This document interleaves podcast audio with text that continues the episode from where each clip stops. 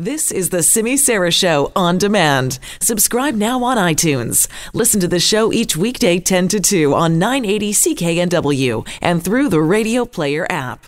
Lots of seismic activity this week. We had the triple shot of earthquakes off the BC coast this morning. That included a 5.6 magnitude tremor off of Haida Gwaii. Experts say those were aftershocks from a 6.2 magnitude offshore earthquake on Wednesday night. Meanwhile, in Southern California, you had that 6.4 quake on Thursday. You heard our expert on earlier on the show saying these quakes are not connected. There's a long distance apart between California and Haida Gwaii. So this is not kind of, uh, this is kind of, um, uh, just a coincidence that you got quakes happening off the BC coast and California at the same time. But still, I think it's a wake up call, a warning sign that you should be ready. Everybody knows this, right? Everyone should have a plan. Everyone should have an earthquake kit in your home. Let's talk about that now, about what you need to have in your earthquake kit. My guest is Carly Benson, Manager of Community Resilience in the Office of Emergency Management for the City of Vancouver. Carly, thanks a lot for coming on. It's my pleasure. How many people got an earthquake kit? Do we know? Is there any stats on how many people actually got a kit? So, both Statistics Canada and Emergency Management BC have conducted studies over the over the past couple of years, and in average around Vancouver, we're looking at just over 50% of people say that they have a, a kit at home. Okay, what do you think of that number? I mean, obviously you want it to be higher than that, but fifty percent. Yeah, I'm, I'm not. I'm not surprised. I, if I was going to guess, I'd maybe guess around that number, maybe. Yeah. So obviously, we would love everyone to have an emergency kit at home, and yeah. um, especially just some of the most basic items, things that people should be able to put aside, um, would be really important first steps. I know having a kit can sometimes seem like a daunting task. There's uh, a lot that can go in there, but really at, at the most basic, having water for the people in your home, including your pets, yes. having some canned food, your medications, um, those are the most essential items to, to keep in a kit. Okay, let's talk about some of those items, Carly. What should be in there? Let's start with water, right? Crucial. How much water should you have in there? So, ideally, we have four liters per person per day, um, and also enough enough water for your pets. But keeping in mind that we need to make sure that that water stays um, that water can bottled water can expire. So also making sure when you're putting your kit aside that you're you are checking the expiry date at least once a year. So maybe once a year. Like, what is the expiration or the shelf life of bottled water typically? Uh, once a year is, is pretty typical. It does vary okay. by by water, um, the different types of water you have. Okay, I'm um, I'm way overdue to upgrade this. I mean, I got a big one of those big plastic totes in my yard. It's got bottled water in there, but man, I haven't done a check on that in a while. I mean, a lot of people might think they're ready, they got a kit, but you gotta you gotta upgrade that kit and keep on top of it, right? Yeah, so one of the yeah. easy ways to remember is when we change our clocks back and forth is to use that as a good time to to check your kit and just make sure none of your food or medications or your water has passed its expiry date. Okay, so for food, what do you recommend? Put in there canned food? Definitely canned food or yeah. non perishable food. Um, making sure if you have canned food, you also include a can opener. Um, but we also recommend that people put a couple of their favorite treats, like a chocolate bar or something, just as if you do have to dig into that food, knowing that you're going to get a chocolate bar is, is certainly a way to make it seem a little less stressful.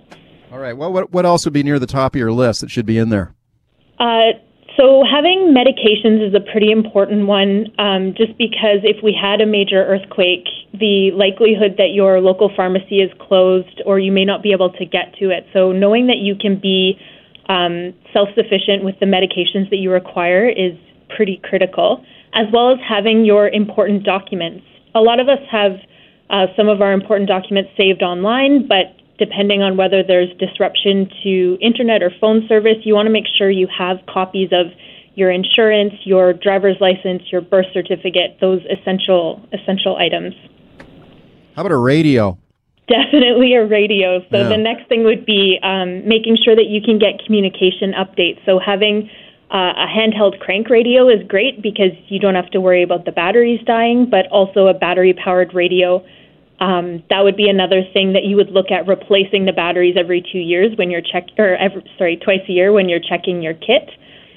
Um, also having something for light, like a flashlight for warmth, um, and having a, a basic first aid kit just to make sure you can look after your your family.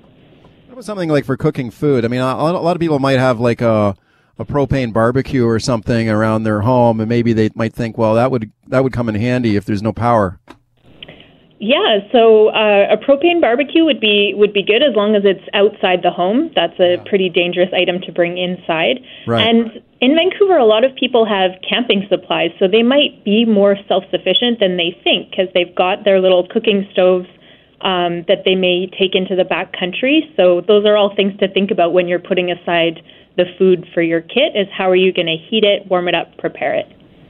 Okay, how about um, a cell phone? I mean, typically, if there's a major quake, would would that would that uh, potentially knock out cell phone service? Uh, it's it's possible, or we could just see a disruption to cell phone service because so many people would be trying to connect to, to family and friends. So we do recommend having like a spare battery pack so you can charge your phone because that's likely one of the first items you that's going to die on you is your cell phone.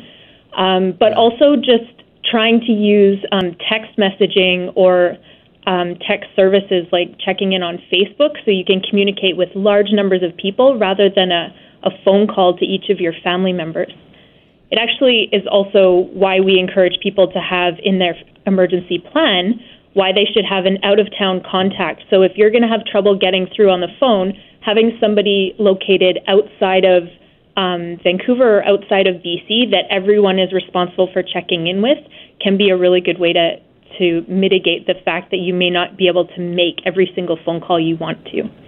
Right. Speaking to Car- uh, Carly Benson from the Emergency Management Office at the City of Vancouver about your earthquake kit, where should you keep the keep the kit? Should you keep it in your home, or should you keep it in if if if you're living if you have a backyard? Should you keep it in the yard? So certainly you should have a kit at home. Um, my emergency kit is in my bedroom just because I spend a lot of time sleeping. Um, so that's a place in my home that I am a lot in a lot and have want to have it access to it there. Yeah. Um, some of the supplies certainly you could keep in your backyard, but having making sure that you have access to some of the most urgent things in your home if you're putting together a go kit for if you need to leave your home very quickly, having that somewhere close to the door, like a, a closet, is probably a good idea. Okay, what should be in your go kit? So your Go kit is just a smaller version of, of the kit you would have at home. You do want water and food in there. Having those important documents is, is and medication is particularly critical in your Go kit because you may not know when you're going to be able to get back home. So you want to make sure you're taking everything that you could need um, before you head out that door. All right. What about a, a plan? Like uh, if you got your Go kit, I think that's probably a good idea. But I but maybe you should have a plan on where you're going to go. Like, should people have? Should families have a plan on what to do if if a quake hits? Yes, absolutely. So one of the first things we tell people if you're going to start to get prepared is to start with an emergency plan, which is how are you going to find your family? So your kids might be at daycare or at school, your partner or your roommates or or spouse may be at work, someone may be out at the gym, so there's no guarantee that everybody is going to be all together and there's nothing more stressful in an emergency than not knowing where your family is or that they're okay. safe. So having having a plan, making sure you you all know how to connect with one another. If they're the cell phones or or phone service is disrupted, having a meeting place where everybody knows to go to that meeting place. And as I mentioned before, having that out of town contact so everyone is responsible for checking in with someone who lives outside of the, the earthquake zone um, to to share right. the information that people are safe and where they are. Very important information, Carly. Thanks for coming on.